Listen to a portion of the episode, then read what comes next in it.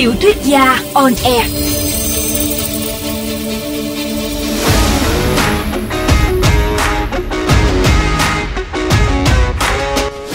Xin chào các bạn thính giả của VOV Giao thông. Chúng ta lại gặp nhau trong chương trình Tiểu thuyết gia on air. Tôi là Đặng Thiều Quang, tác giả truyện săn cá thần. Trong buổi phát thanh đêm qua tôi đã đọc xong chương 9 của câu chuyện này. Trong chương 9, cả Đăng Cuội và Tú Khỉ đều mơ cùng một giấc mơ giống hệt nhau. Vốn là một kẻ mê cờ bạc và từng sống trong thế giới cờ bạc. Tú Khỉ bắt đầu giải mã những giấc mơ trùng hợp, kỳ lạ để tìm ra những con số may mắn. Hòng đánh đề để hốt bạc. Mọi suy luận có vẻ như đúng hướng. Họ đã đoán đúng được con số may mắn ấy. Nhưng chỉ vì những nhầm lẫn ngớ ngẩn mà rốt cục họ lại bỏ lỡ những cơ hội thắng lớn. Tuy nhiên, mọi chuyện chưa hề dừng lại ở đó. Chúng ta hãy cùng theo dõi tiếp chương 10 ngay sau đây. Cùng bước vào thám hiểm một góc nhỏ trong thế giới cờ bạc. Sẽ có rất nhiều bất ngờ dành cho các bạn.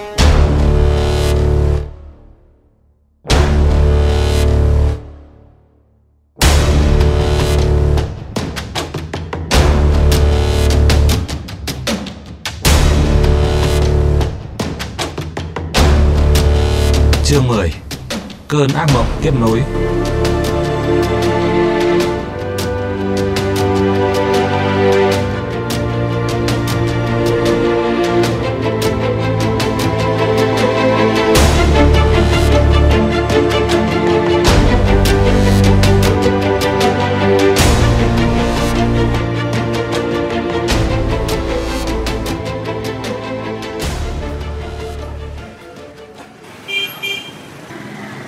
Tôi nhìn vào màn hình laptop. Giải đặc biệt là dãy chữ số đỏ chót. 51985 Tôi chết điếng người. Tôi cũng hình dung ra Tú Khỉ đang cảm thấy như thế nào. 770 triệu vừa tuột khỏi tay trong tích tắc. Tôi bỗng hiểu cái cảm giác của những con bạc khát nước Đang say bạc, Giống như tôi và Tú Khỉ đang trải qua. Tất nhiên, đấy không phải là tiền của tôi.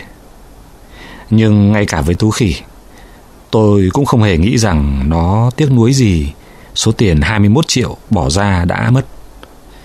Mà hẳn là nó đang đau đớn vì đã để mất 770 triệu. Ngay cả khi trừ vốn đi nữa thì nó cũng đang nghĩ là nó vừa đánh rơi mất 749 triệu. Có lẽ đó là suy nghĩ phổ biến của những con bạc. Họ không hề tiếc nuối cái họ thực sự mất, mà họ chỉ tiếc nuối cái ảo ảnh huyễn hoặc và cái hy vọng vừa thoáng qua đó, rồi tan vỡ ngay trước mắt họ. Mày nhìn đi, Tú Khỉ nói. Mày nhìn kỹ dãy số này đi. Có thấy gì không? Có, chính xác đến bốn chữ số liền. Một, 1985 Chính xác là cả năm số luôn. Em Vân sinh vào năm 1985 Hiểu chưa cu? Tú khỉ vừa nhấn mạnh từng lời Vừa di con chuột vào từng con số. 5, 1, 9, 8, 5 Trên màn hình Cho tôi hiểu. Rời ạ à Tao với mày vừa đánh mất mấy tỷ. Lẽ ra tao với mày phải mua hết cả bộ số lô tô tự chọn 5 số. Để đớp chọn cái giải đặc biệt này. Cờ bạc là thế đấy, em ạ. À. Xin lỗi. Mẹ kiếp, Đời quá đen. Ngu quá. Tại sao tao lại ngu đến thế không biết? Tú khỉ cầm cái điện thoại dơ lên. Trực ném thẳng tay. Tôi hoảng hồn nhảy lên, Kịp chộp lấy cổ tay nó. Ấy ấy, đừng ném. Tôi điên thoáng. Mày quên là tao còn đang chưa có cái điện thoại ghẻ nào để dùng đấy à? Có ném thì ném vào mặt tao đây này. Tú khỉ dịu xuống, Bình tĩnh lại. Nó ngồi vật xuống ghế Rồi thở hát ra. Đám nhân viên quán cà phê Sợ xanh cả mắt. Tôi và Tú khỉ nhìn nhau thẫn thờ. Cả hai dường như vừa cùng nhận ra Một điều, rằng đây không phải là chuyện thua hay thắng bạc. Điều này đáng sợ hơn nhiều. Kích động hơn máu ăn thua nhiều. Nếu đây là điểm báo, là dấu hiệu và ứng nghiệm thì hoặc là chúng tôi sẽ cực kỳ may mắn nếu như lựa chọn đúng. Còn nếu không, nhỡ đâu nó chỉ là một trò đùa trêu ngươi của định mệnh thì chúng tôi sẽ vô cùng đen đủi. Nếu quả thật là như vậy thì mãi mãi chúng tôi sẽ chỉ phán đoán sai và có những lựa chọn sai lầm. Càng đen đủi, càng lún sâu vào cơn say bạc và càng lún sâu vào cuộc phiêu lưu này. Chưa biết mọi chuyện sẽ còn đi xa tới đâu, nhưng rất có thể nó sẽ dẫn đến sự hủy diệt của cả hai một cách hoàn toàn và triệt để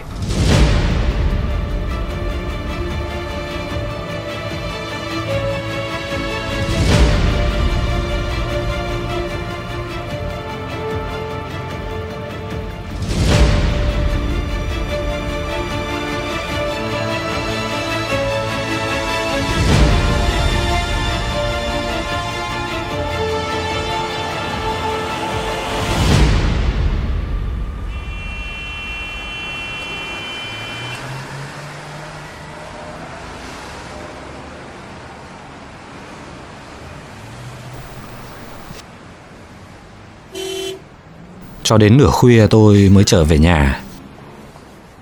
Suốt cả ngày tôi bị giấc mơ đêm trước hám ảnh, nên quên khuấy đi mất một thực tại nặng nề.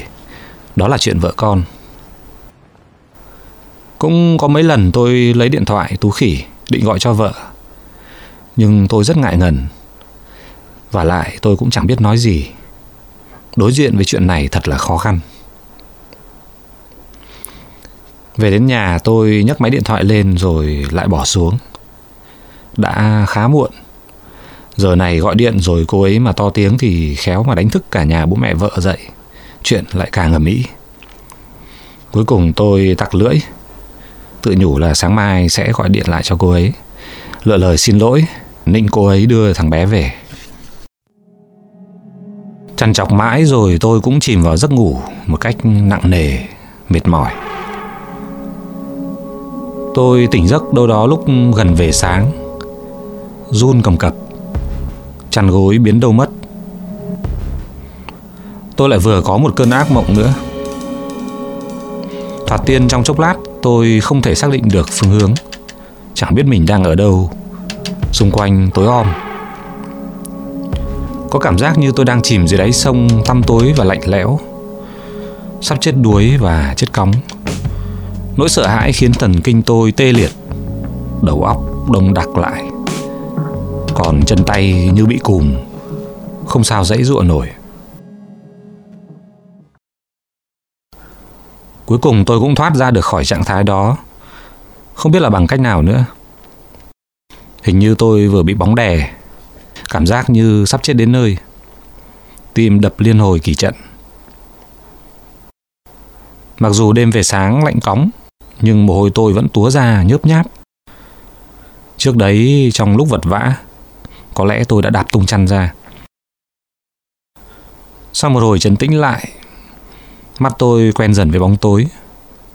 Tôi cùa quạng bật đèn ngủ, rồi lại ôm chăn lững thững, đi ra đi văng, nằm đốt thuốc. Chắc chắn tôi không thể ngủ tiếp được. Tôi đành vạ vật lơ mơ, nằm chờ sáng vậy. Cơn ác mộng bóng đè vừa trải qua vẫn còn đang ám ảnh tôi.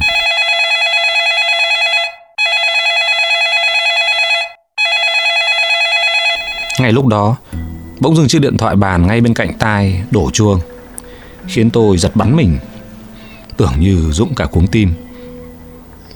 Tôi nhìn đồng hồ, lúc đó là hơn 3 giờ sáng. Nhầm số chăng? Tôi chờ chuông reo thêm lần nữa rồi mới nhấc máy. Alo, ai đây? Anh mày đây. Giọng tu khỉ hoang hoang Ong cả tai. Anh tu béo của mày đây.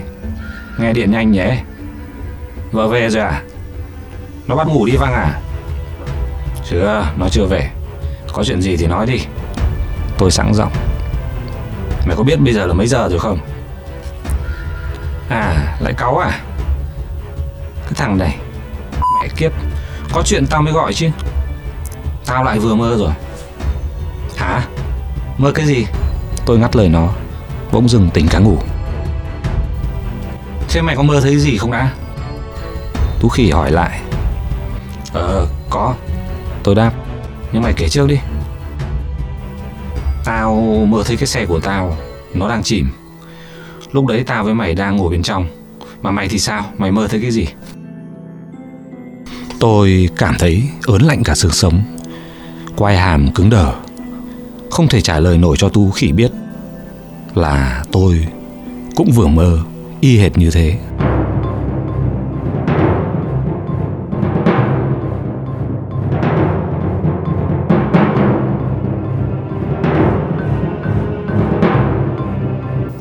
Mày mơ thấy cái gì? Hả thằng kia? Alo alo, biến đâu rồi? Đây đây đây, tao đây. Cuối cùng tôi cũng mở mồm ra được. Sao tự dưng lại lý nha lý nhí thế hả cô? Mày nói to lên xem nào. Tao sợ quá. Tôi cố gắng nói, nhưng cứ như thể như ai đang bóp cổ tôi vậy. Những lời nói cứ mắc lại ở cuống họng, không sao thoát ra được. Sợ cái gì? Hả? Mà mày sợ cái gì? Tao mơ y hệt như mày. Tôi đáp Hả? Cái gì? Sau đó đến lượt tú khỉ cũng cầm tịt. Tôi hình dung ở bên kia đầu dây Nó đang há hốc mồm chết sững. Chuyện này thật là điên rồ Và nó thực sự là đáng sợ. Alo, mày còn đấy không? Tôi nói vào điện thoại. Tao đây Giọng thú khỉ khàn khàn. Sao im lặng thế? Mày nói thật đấy chứ. Tú khỉ hỏi lại. Có thật là mày cũng mơ như thế không? Mày đừng có lừa tao đấy nhá, Thật Tao không đùa đâu. Tao đang sợ vãi cả đái ra đây. Thế mày kể lại từ đầu xem nào. Tú khỉ sốt ruột cắt ngang tôi. Tao mơ Tao với mày ngồi trong xe Lúc trận lũ tràn xuống. Xe chìm xuống đáy sông. Mày mở cửa chui ra thoát được. Còn tao thì mắc kẹt ở lại. Còn con cá thần nữa chứ. Tú khỉ ngắt lời. Đúng rồi. Con cá bơi đến. Nó ngoác cái mồm ra, toàn răng. Nhưng lúc ấy chỉ còn có mỗi tao ở lại. Mẹ kiếp, Đúng là như thế. Tao cũng bắt đầu thấy sợ rồi đấy. Kinh béo tả. Thôi, Mặc ấm rồi ờ, ra quán gặp nhau phát. Giờ này á, mày bị điên à? Chứ sao? Giờ mới biết tao bị điên à? Ra quán cà phê ở cửa ga ấy nhá 15 phút nữa. Nhưng mà nhưng nhất cái gì? Ra ngay. Tú khỉ cúp máy ngang xương. Nó không cho tôi phản đối thêm. Tôi đành mặc quần áo ấm. Lò dò mở cửa. Bước xuống cái cầu thang tối om. Bọn nghiện trả từ bất cứ cái gì kể cả những cái bóng đèn rẻ tiền. Cứ thay hôm trước hôm sau chúng lại biến mất. Tôi phải dò dẫm thật chậm, từng bậc từng bậc, cố gắng tranh những chiếc xi lanh. Dẫm vào nó mà trượt chân thì ngã vỡ mặt. Cuối cùng tôi cũng xuống đến sân. Đi bộ hết ngõ ra đến đường, mỏi chân mới tóm được một chiếc taxi cũng đang chạy lên ga đón khách sớm. Trời lạnh dã man. Ngồi trong xe mà tôi vẫn có cảm giác như đầu óc đông đặc lại. Quán cà phê bình dân trước cửa ga chủ yếu phục vụ khách vãng lai chờ tàu. Nó là cái quán duy nhất bán hàng 24 trên 7. Bao nhiêu năm nay vẫn vậy. Kể từ hồi nó còn chiếu liên miên băng video trưởng bộ Hồng Kông hồi đầu những năm 90. Tôi còn nhớ dạo đó chủ quán là một cô bé mỡ màng có một bộ ngực vĩ đại, phì nhiêu.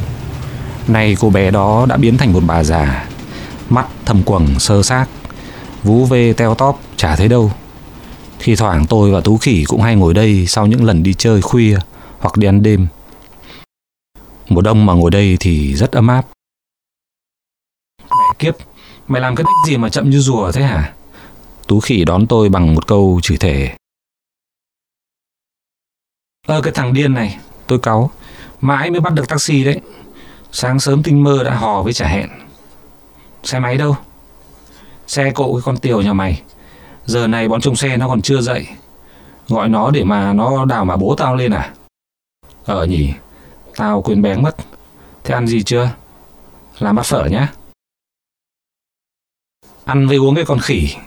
Tôi lào bào và vẫn chưa hết cáu. Mày, mày nhiều lúc còn đánh đá hơn cả gái, anh thật.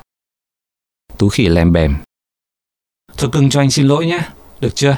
Ngoan, rồi anh đền. Đền đền cái cục cứt đấy. Tôi vẫn cáu. Chủ quán ơi, sang gọi hộ hai bát cứt nha. Tú khỉ nói vọng vào trong quán. À quên, hai bát phở nhá, tái chín. Mỗi bát đôi trứng, nhiều hành chân. Tôi ngồi xuống ghế. Mặc dù đang rất cáu, tôi cũng không nhịn được cười với cái thằng bạn của nợ. Bà chủ quán mắt thâm quầng, lặng lẽ đi sang quán phở. Mặt mũi cô hồn, cha cười nói gì. Thật khó hình dung từng có một thời gian tôi và Tú Khỉ đến đây uống nước, cốt chỉ là để nhòm vào bộ ngực của cô chủ quán. Khi ấy nó còn thật là mênh mông và bát ngát, bồng bềnh theo mỗi bước chân. Mỗi khi chủ nhân của bộ ngực ấy cúi xuống đặt cốc nước hay lau dọn bàn ghế, chúng tôi thường nghẹn hết cả ngào. Nay thì còn đâu, từ rất lâu rồi, tôi và Tú Khỉ đã không còn lai vãng ở đây. Từ khi chúng tôi nhận ra rằng cà phê đen ở đây chả ngon lắm, chúng tôi không thích cà phê sữa, mà bình sữa thì ngày càng teo tóp.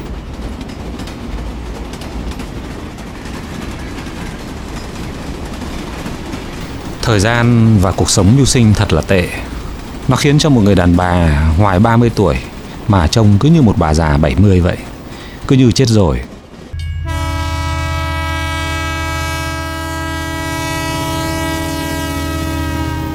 Tàu đang vào ga, hình như đó là một chuyến tàu xuôi.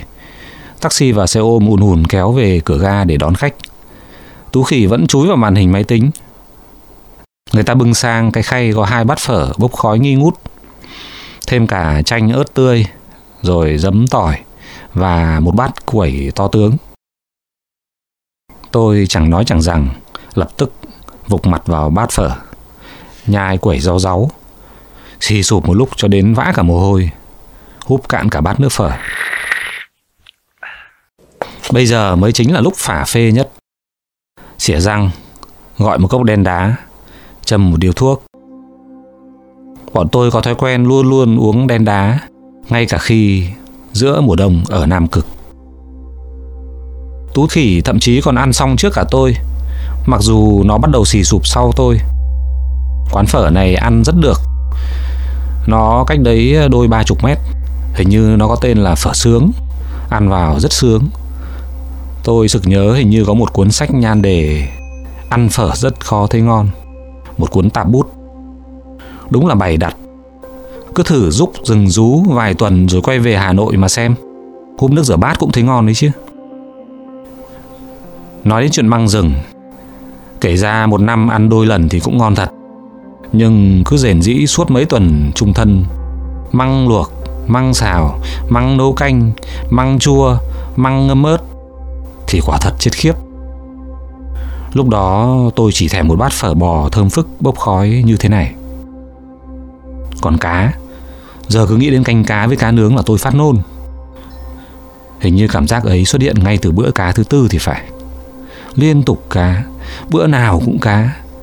Nào cá lăng, cá chiên, cá nheo, cá chảy, cá chạch, chạch chấu, chạch làn, cá bống, cá chép, vân vân.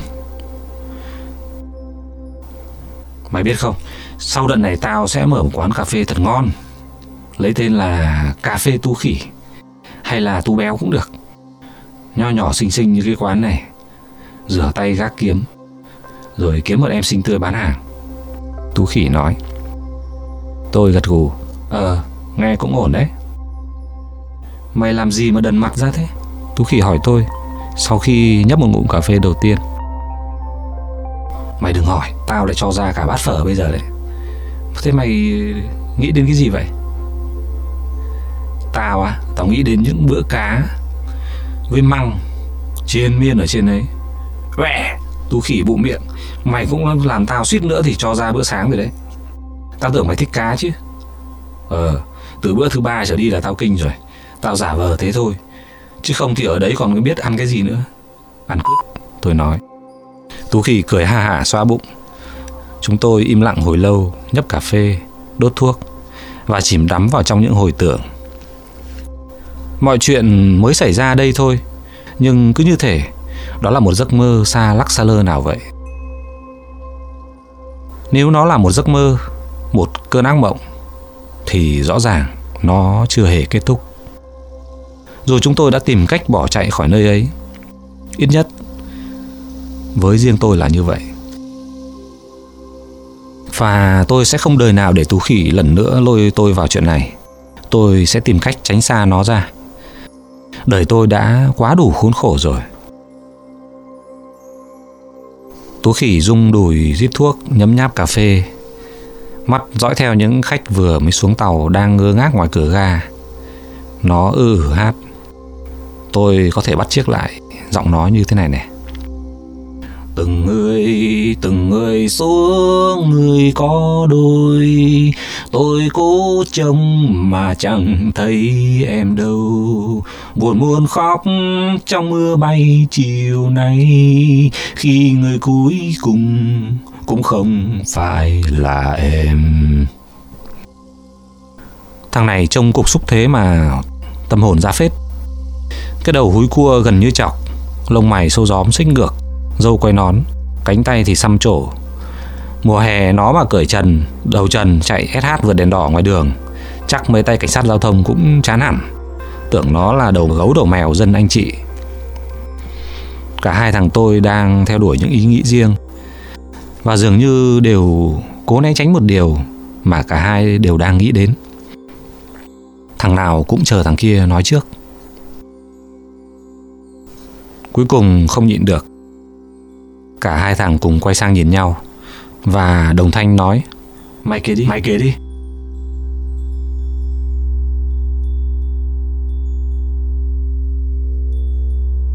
Mất vài giây im lặng nhìn nhau Rồi hai thằng cười phá lên dưới ánh sáng bình minh nhợt nhạt đang tỏa xuống từ bầu trời mùa đông, Trong bầu không khí nhộn nhịp ở cửa ga, Cơn ác mộng của chúng tôi có vẻ như không còn đáng sợ như lúc đêm nữa Đến lượt chính tôi cũng tin chắc rằng tối hôm ấy, vào lúc khoảng 18 giờ 30 tôi sẽ lần đầu tiên ăn đề to thật là to.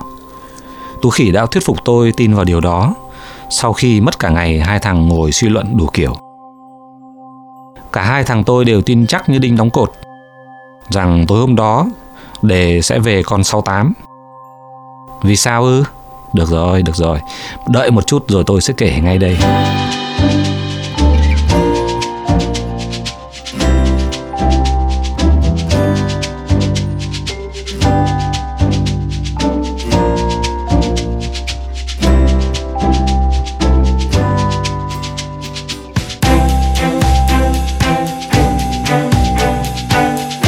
Trên đây là toàn bộ chương 10 tiểu thuyết săn cá thần.